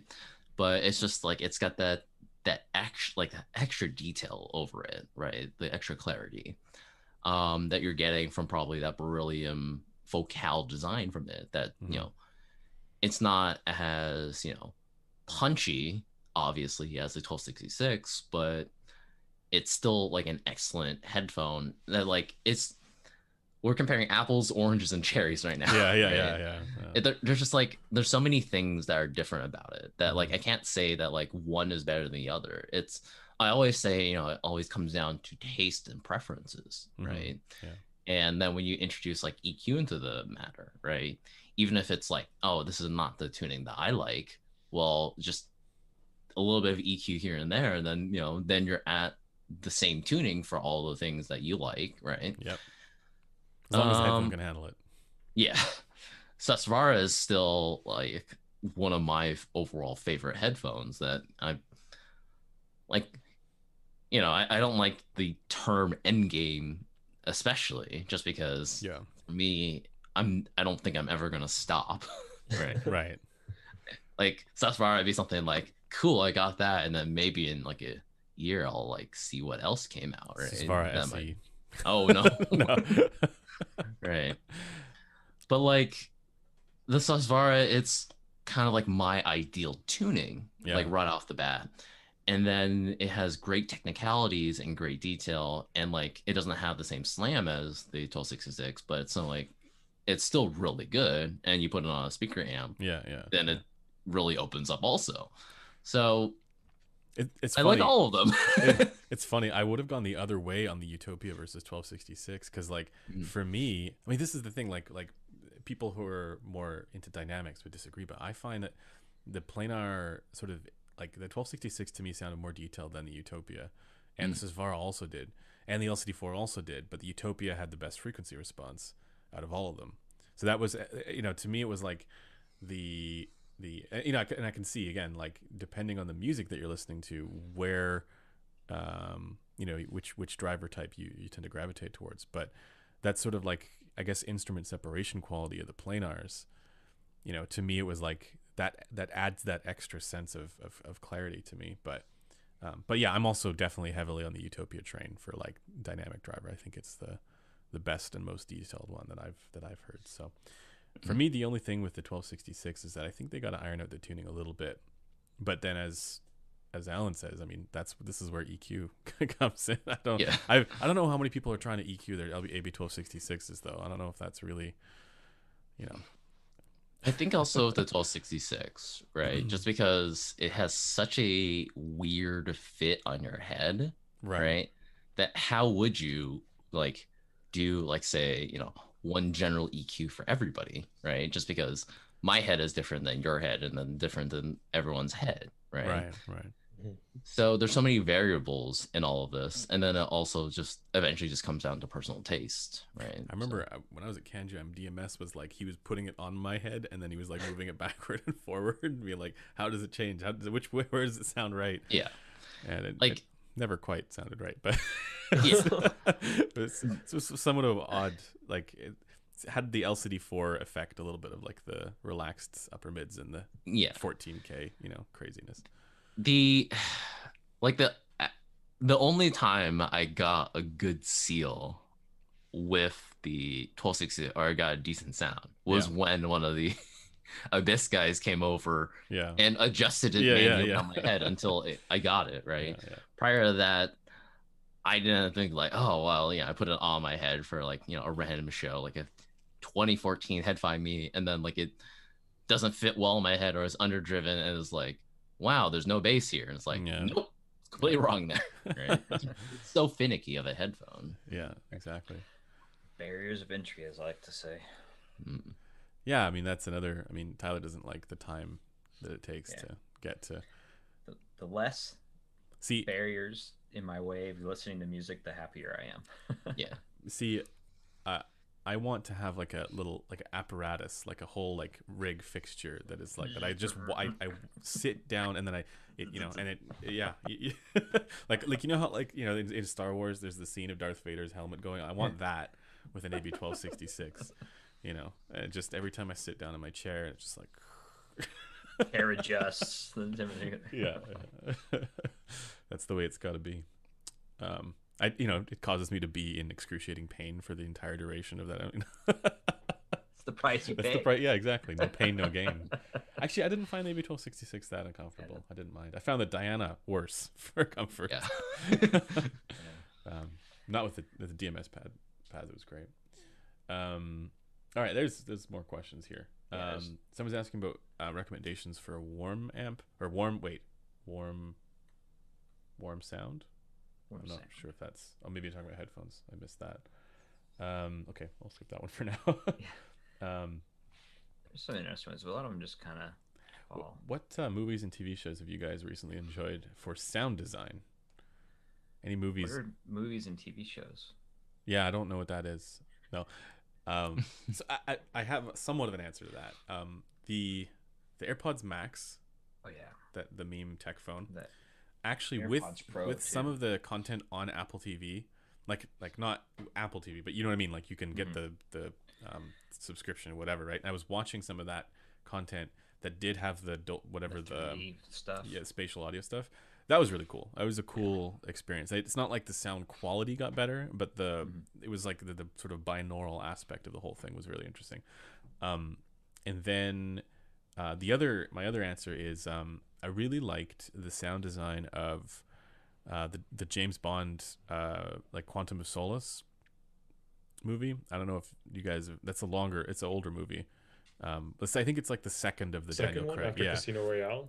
Yeah, Casino Royale was good, but then and Quantum of Solace, the movie itself is not as good as the other as the Casino Royale, Yeah, right? But like yeah. the sound design was really good in Oh, okay. in Quantum of Solace, and I think it was actually good in one of the in one of the more recent ones as well. I don't remember which one though, um, but yeah, they did a really good job on on that.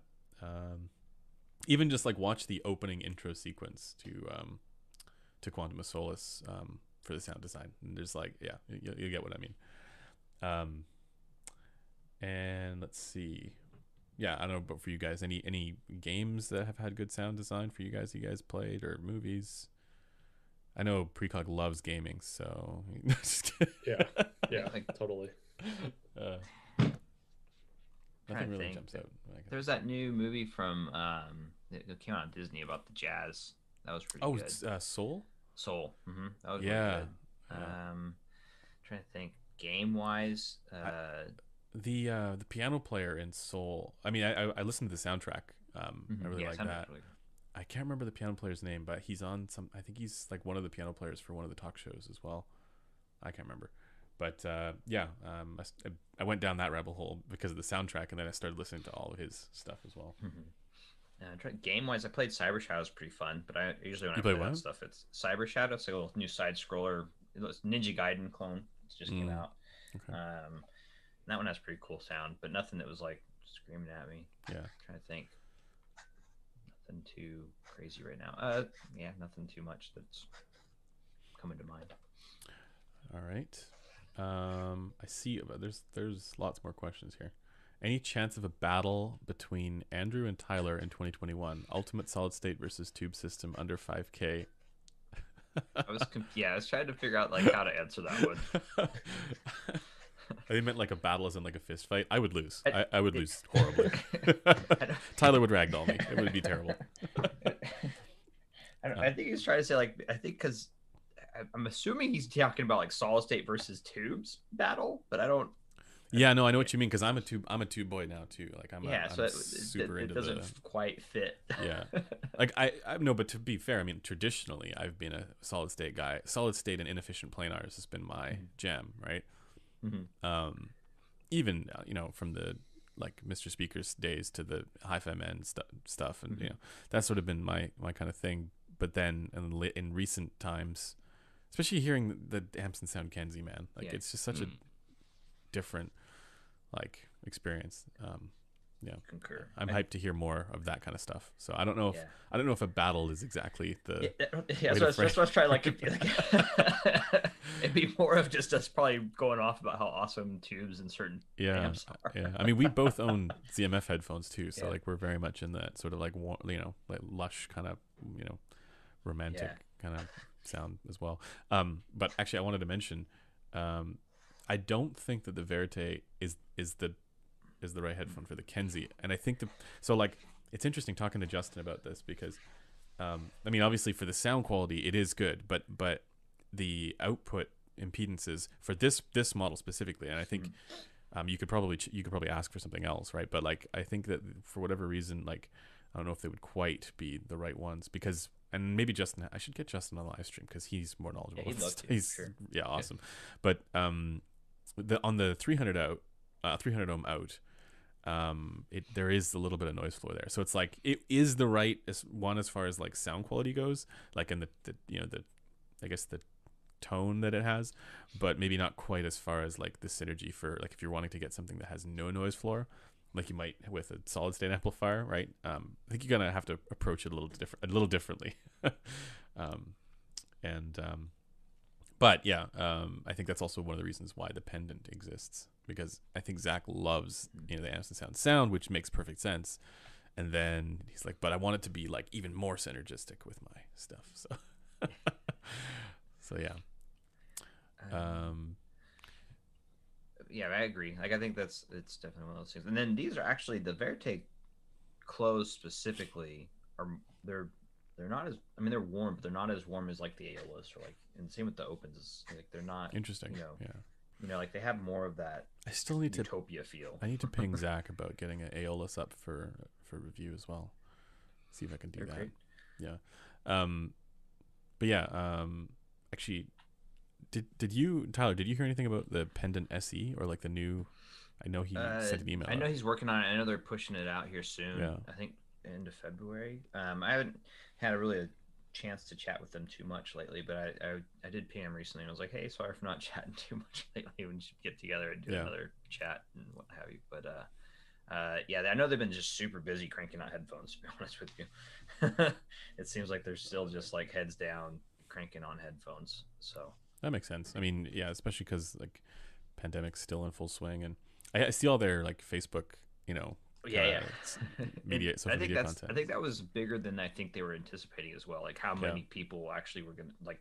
It, I think it was a, a bigger grab than they were expecting as well. Like Yeah. it was crazy. Like those all the ZMFs, the the stabilized, they sold out in like seconds. Like Yeah. so it was like it was like trying to buy a 3080 from my understanding. you know, it's like you know, it's like uh, I think even people were saying that they started doing bots for them and stuff. So Oh my that's, God, that's insane. crazy. Like, yeah, not good. so. Yeah. That's crazy.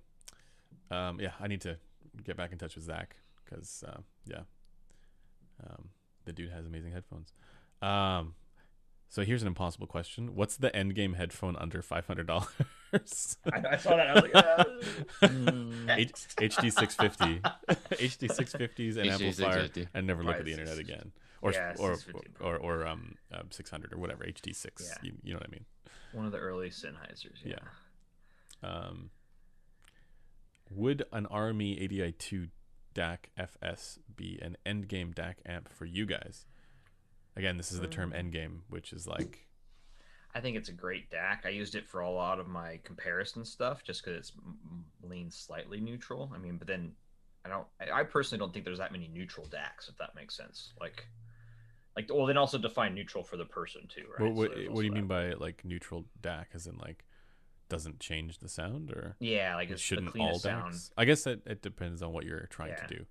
Yeah, because I mean the Bifrost is definitely. I would say that leans slightly warmer, but it's DAC, so it's like it's such a minimal part of it that it's like.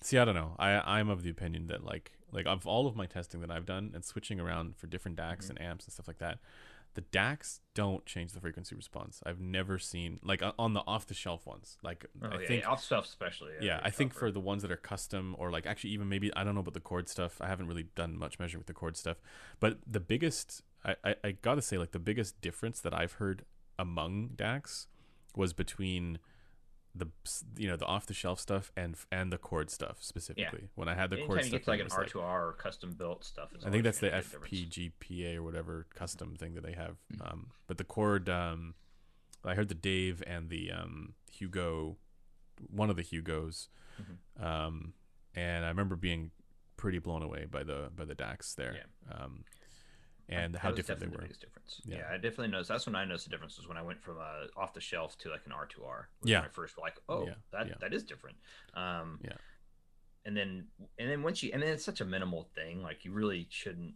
And unless you're literally doing A B between them, it's it's really hard to like. I would have a hard time if even possible for me to really be like A B pick blind testing. Oh, that's the whatever one. Um, But I do think, But- like, to answer that question, would RME ADI-2 FS be an endgame DAC amp? Not amp, but not the amp, but yeah, the DAC. no, but sure. but the DAC portion, like, it would be endgame in the sense that it has way more flexibility in its in its functions and features than I think anything else. I can't think of anything else that has that kind of functionality to it. So Mhm. it would be an I- endgame in that sense if that's what you care about. especially for the price. Like the amount of stuff they shoved into that thing Yeah. for the price is bonkers. Like it's a fantastic little unit. Yeah, so maybe is the answer. I like I like the Matrix X Sabre Pro for um well I mean it was the it was the DAC that that had the ESS it was the ESS based DAC that didn't have the glare. So it had all the benefits of the, you know, resolution and, you know, the slightly more analytic presentation compared to like a Burr Brown based DAC without the, Which any of the drawbacks. So See, see, Burr Browns to me are those you can tell difference. Like oh yeah, like, there's they're smoother. They're they're Yeah, yeah, like those there's a- are uh, yeah. a warmth to those, or I wouldn't say warmth, like a what do people like to say? Uh, sweet or or gooey? Is that one of Uh, the terms I- that yeah. like people use for those? I mean, to, to, to me, yeah, like I, I have heard some like the higher end implementations of the Burr Browns are less. They're a little more analytic as well. Mhm. So I don't know. I don't know if it's like uniquely Burr Brown or if it's like just the way that they've because it's all IFI stuff, right? Yeah. So um, yeah, I don't know, but uh, for me now, I'm definitely I'm, I'm happy with the E ES9038 Pro chip, the way that it's being implemented without IMD humps. I'm pretty happy about that. hopefully more of them come out with Yeah. better implementation. 'cause- Yeah, yeah, exactly. Well, no AKM anymore, right? So. so that's uh yeah we don't get the velvet sound anymore uh, we have to deal with the cheese grater ess stat I'm just kidding Yeah. No longer no longer cheese graters for ess um but no i it's like so like, to answer that question again the the matrix x sabre pro the reason why i like it so much is because it is the closest to like a reference kind of DAC that I could like references in like you know, I'm measuring headphones here, and I'm, I, I, you know, when you're doing that kind of stuff, you want something that is not gonna affect like for both DAC and amp. You, it's not just about like, you know, wanting it to sound good. You want it to be something where it can be consistent and reliable, and then there's lots of information already about them, so that that way you can kind of square what you're measuring with what other people are, have measured as well, and it's all comparable and all makes sense. Because the last thing you would want is to like I think as much as I liked that Rupert Neve DAC, I don't think I would use it for measurements because I think that is actually changing the sound a little bit Yeah. too much. Um, so for reference, I think you know the trans more like a quote unquote like transparent kind of equipment is probably better. But I've been having a lot of fun measuring headphones off of the tube amp and seeing what the impedance changes do to various different headphones. I said in my yesterday's live stream that you know the Focal headphones would be fine off of the open backs, but actually after now testing with the Focal Clear, even on the low impedance out, it does change it too much. It it like warrant like if you thought the clear was too bright, which I don't, it would just just you know clockwise tilts it like crazy. So I, I don't know, if, but the other ones would probably be fine, like the Utopia and the Elear and the Elex would probably be fine. Um, anyways, that's a that's a rant. Um, Alan, you have a story for us yet? Um, I, I did think of one. Okay. I, as I've told it before in Discord, but um, Okay. so last year at the Source AV, um, we overall, you know, we sold a lot of equipment, be it from headphones to speaker equipment to cables, right? And when it comes to the high end aftermarket cable market, right? They get really pricey and they attract very interesting people, to say the least. So last year, right before the pandemic really started and kicked in, we had a customer that like called us and he was looking at a $275 like USB-C adapter dongle, right? A very expensive thing that's like very audiophile kind of, you know, that kind of a crowd. And he said like, "Oh, I already bought like 3 of them." It's like it's $275 and you bought 3 of them? It's like, "Yeah, the first one I got was perfect. It sounded great, looked great, but the other two I got they look bad." What was the difference in how they look? What? It like he was like saying there was some issue with the heat shrink, it didn't look great. Oh. So the dealers that he got them from, he returned them. And then he called us to see, like, hey, can I order it? And what's the return policy? And like I like half of me was like, well, I don't want to like just sell a thing that I have to special order that I know I'm going to get a return on. But at the same time, let me you know, consult the boss and you know let him know like what's happening, right? So I talked to the boss, and the boss himself was a little perplexed, but he was like, "Sure, if he's not happy with it, we'll take back the return." Right. So we order it for him, and even Nordos calls us and's like, "Hey, uh, if it's for this guy, be aware he's a serial re- returner." Guy's like, "Oh, don't worry, I well know." Right. yeah, yeah. So he gets it, or we get it into our store, and then he was like, "Hey, can you open it before it goes out?" And it's like, "Uh, sure, right." So I open it and I look at it, and it looks like there's like one little kind of like mark on the heat, like a heat shrink, just like a little mark. It was like really small, but I like told him in advance. I sent him pictures. I sent him all the stuff to make sure you know it would be fine, right? Mhm. And he said, uh, you know, it doesn't look perfect, but you know, whatever, go ahead, send it to me anyways. Like, okay, sure, right. So I send it to him, and he goes, Well, after listening to this new one, it sounds even better than my first one. What? So this is this is like within the within the realm of the people who are buying um you know SD cards, spe- Yes. special SD cards for their. I still can't get over that. Yeah. Yeah. And This that's is- not where it ends. Okay. Oh, but like so he he likes the sound of it he says it sounds even better than his first one but he's not still happy about how it looks. So he's like, "Hey, can I, you know, talk to the boss again?" It's like, "Sure." So I transfer to the boss, and the boss makes a call to Nordos and it's like, "Hey, you know, we were told this, and like we made arrangements that they would actually RMA the first one, and they would send us a brand new, freshly made new one that they would inspect to make sure there's no little any visual imperfections with this newest one, right?" So it's like, okay, yeah. So we authorize the RMA and then they send it to us. And I tell the customers, like, hey, it's here, you know, just send back the old one and we'll just swap you out with the new one. Right. It's like, well, would it be possible if I can get the new one before I send back the old one? It's like, yeah, if you gave me another $275, right? Because I'm on the hook, right? If you Yeah. don't, if I send you the second one Yeah. and they never get the, the first one back, right? Yeah.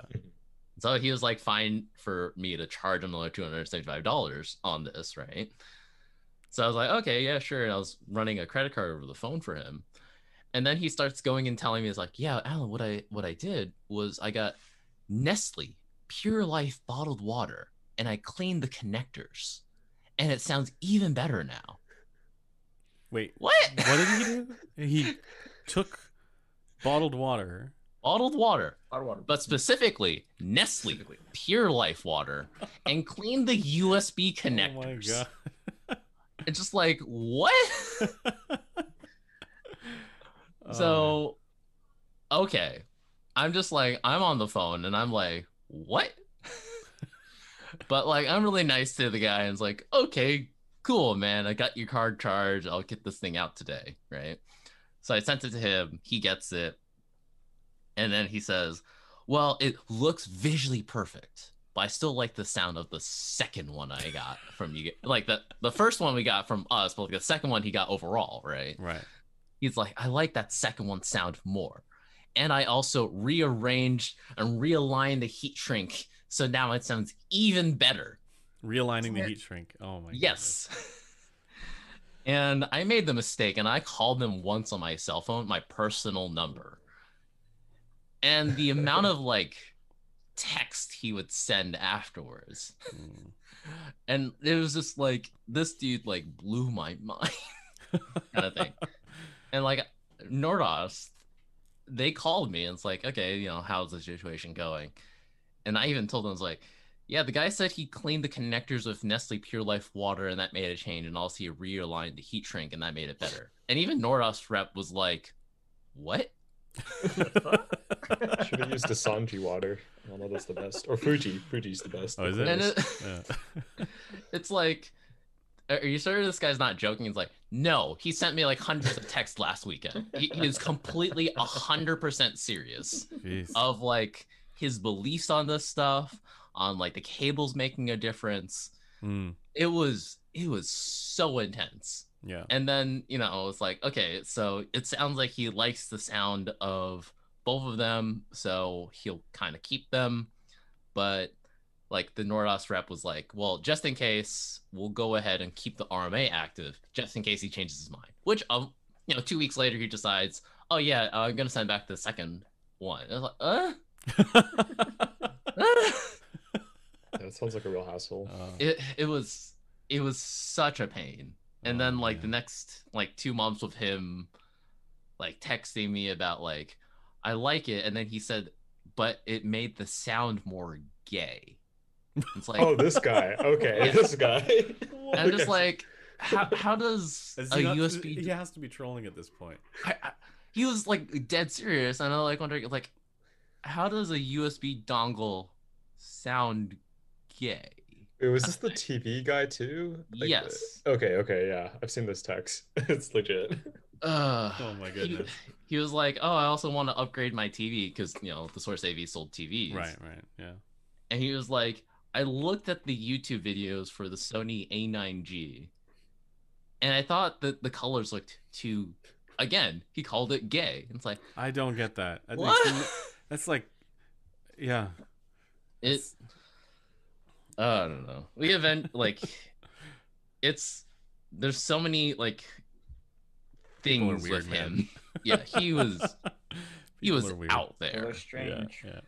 Yeah. I can't see that's the. I mean, this this is the one downside with like an industry where, okay, s- like not everything is you know in fact most things are not snake oil and placebo and whatever else right but some things are and Mhm. and some things are like there's psychoacoustic effects Mhm. and and like with that stuff like i don't know like there are bound to be people like that guy you know where i mean the question is like here's sort of like a more of a phil- philosophical question on that right does he actually hear a difference And if he- because Yeah. because I mean we know obviously there is no actual difference there, but does he actually hear a difference? Like Yeah. his perception Does he of a, what does he you know does yeah. the convincing of it from the framing effects and the psychoacoustic effects? Because if you think about it in many ways, even just when you're comparing like you know, say you listen to like an LCDX for a while, or or Focal Utopia for a while, it's like a really detailed headphone for a while, and like you can kind of get used to that, and then you go and listen to like a K371 or something a little bit more like you know less detailed, like a more you know very budget headphone. You're like, okay, well, obviously you know the difference is pretty pretty significant, but um, I I kind of got used to that you know Utopia sound or whatever it was the de- the detail there, right? And then you realize that like a lot of what constitutes as like detail is is what draws your attention and the difference that you hear when you're swapping between you know this stuff. But once you sort of start to kind of like acclimate and get nor- you know normalized to the sound that you're listening to for a while, because you're not comparing it with anything else, you you don't have that extra sort of like attention grabbing effect where you go, oh wow, this is clearly way better than the other thing you know that I had before. And so what I'm wondering is like you know, does it help him with paying attention to things? And maybe that's where he's like getting that sort of extra perception there of detail because it's like he's actively trying to pay attention for differences that he believes really are really are there. Um, and so maybe maybe and this is something I, I've talked with Matt Economist about as well, but like maybe these sort of psychoacoustic effects actually do cause people to to, you know, hear them as more detailed or hear them as better or more gay as he put it. I don't I- As one of the I All probably- plot twists, they all exist, and we just don't hear them. Like Maybe that's what I've always may- wondered. Like you know, maybe maybe this stuff actually happens. We just Yeah. aren't able to hear it. But, you know, that's He's, unlikely. he's, at he's evolved. We're yeah, still he's, he's next level. He's you know that picture of like where where it's like the different brains and then it's like the bottom one. he's at the bottom. yeah, yeah, exactly. See, I was just, I was just commenting in the chat like I wonder what the different flavors of Lacroix how that would factor. yeah, I mean, is is grapefruit the best, or is you know uh, one of the other ones like the berry or something? yeah, probably, probably, yeah. Um, I see another question here. Uh, can you have the cable guy on the show, please? I don't know who the cable guy is.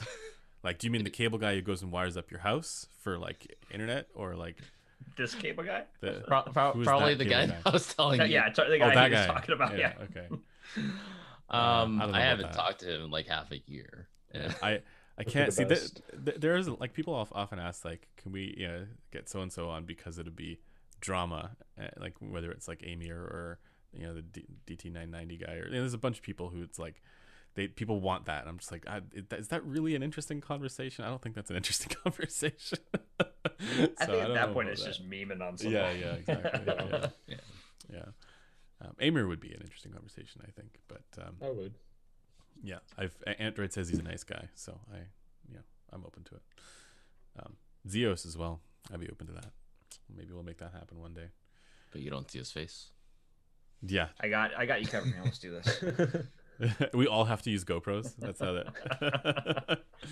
I've been actually thinking about getting a GoPro because, like, one of the things I want to do, especially with like IEM reviews, is I want to do them outside somewhere. Especially, well, maybe not right now, because no. But um, you know, uh, it'd be nice to eventually be able to, you know, get out of the get out of this, you know, and uh, Mhm. do some more reviews outside.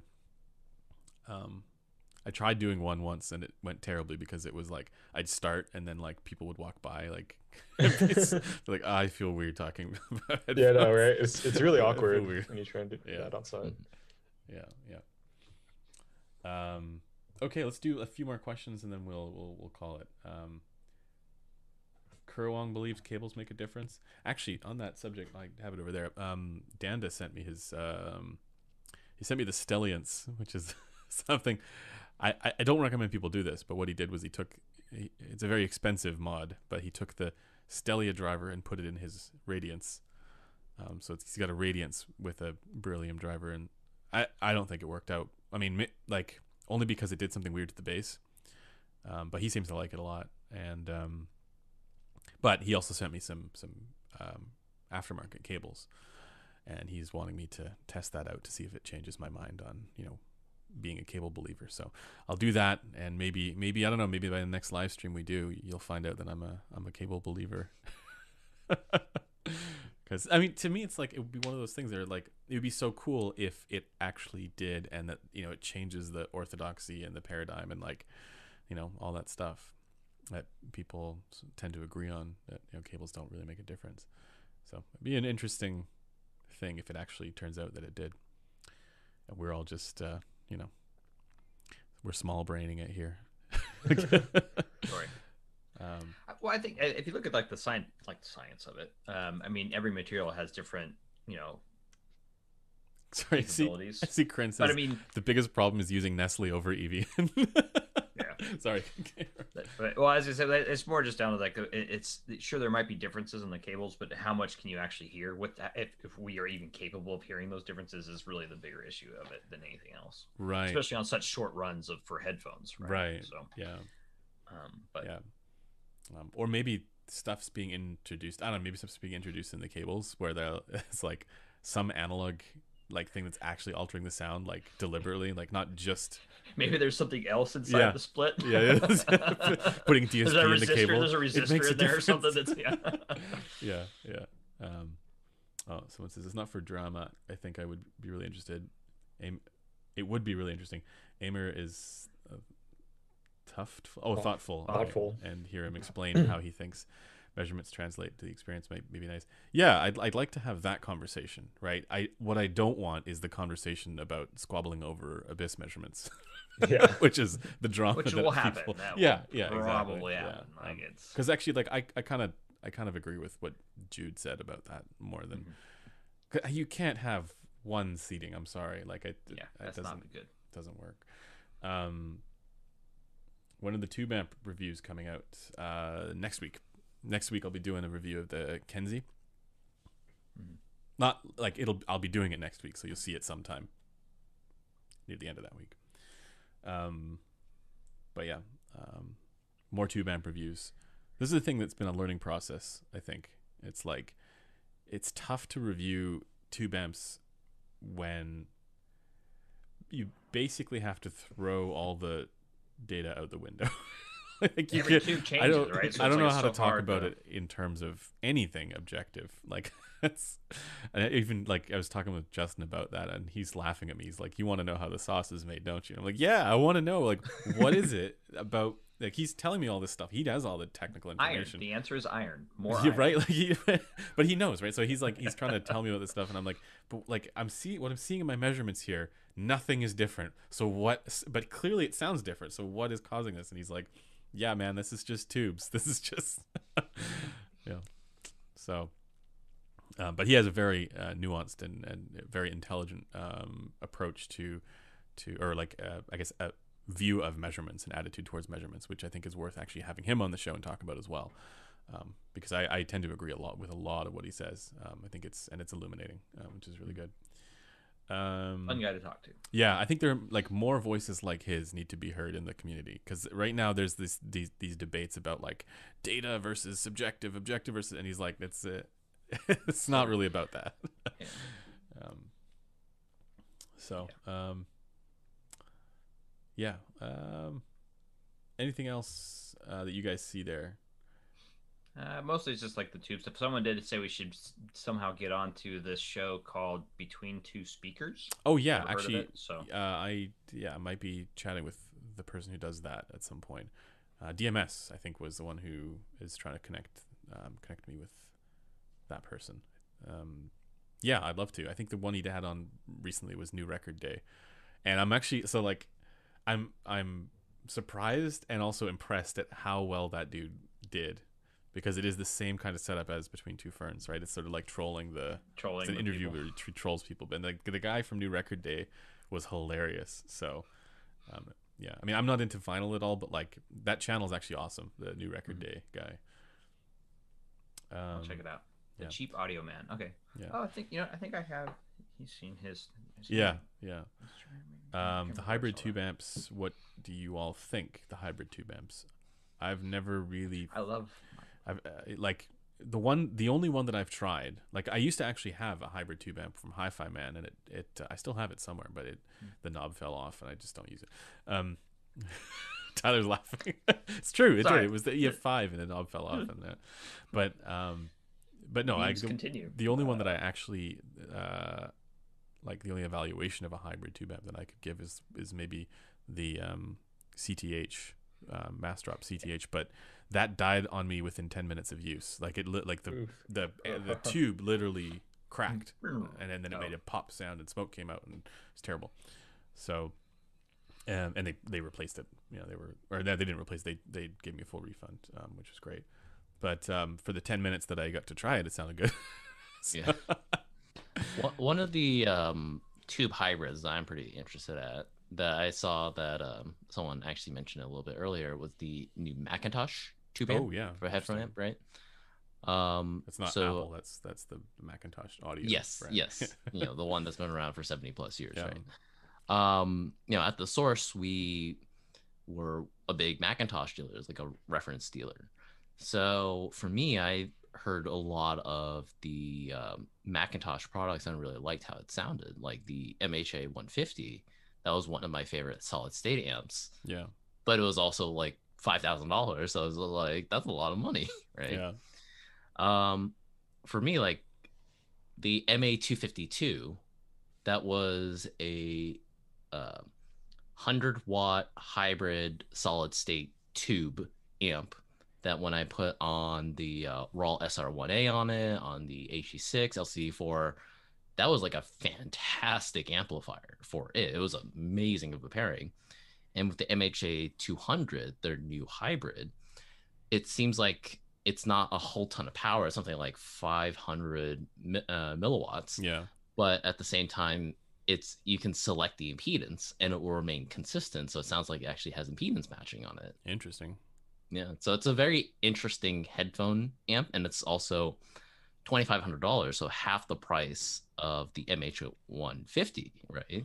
And then that price point, you no, I'm really mm-hmm. interested on that thing, and it looks really nice. It looks like a you know a McIntosh product and well made like one, but I'm probably also going to guess that those things are going to be completely sold out within the first five seconds because you know everybody's sold out of everything right now. Yeah. Yeah. Oh, lost Tyler for a second. I'm assuming it's because he's got no pants on and he has to stand up. Ooh.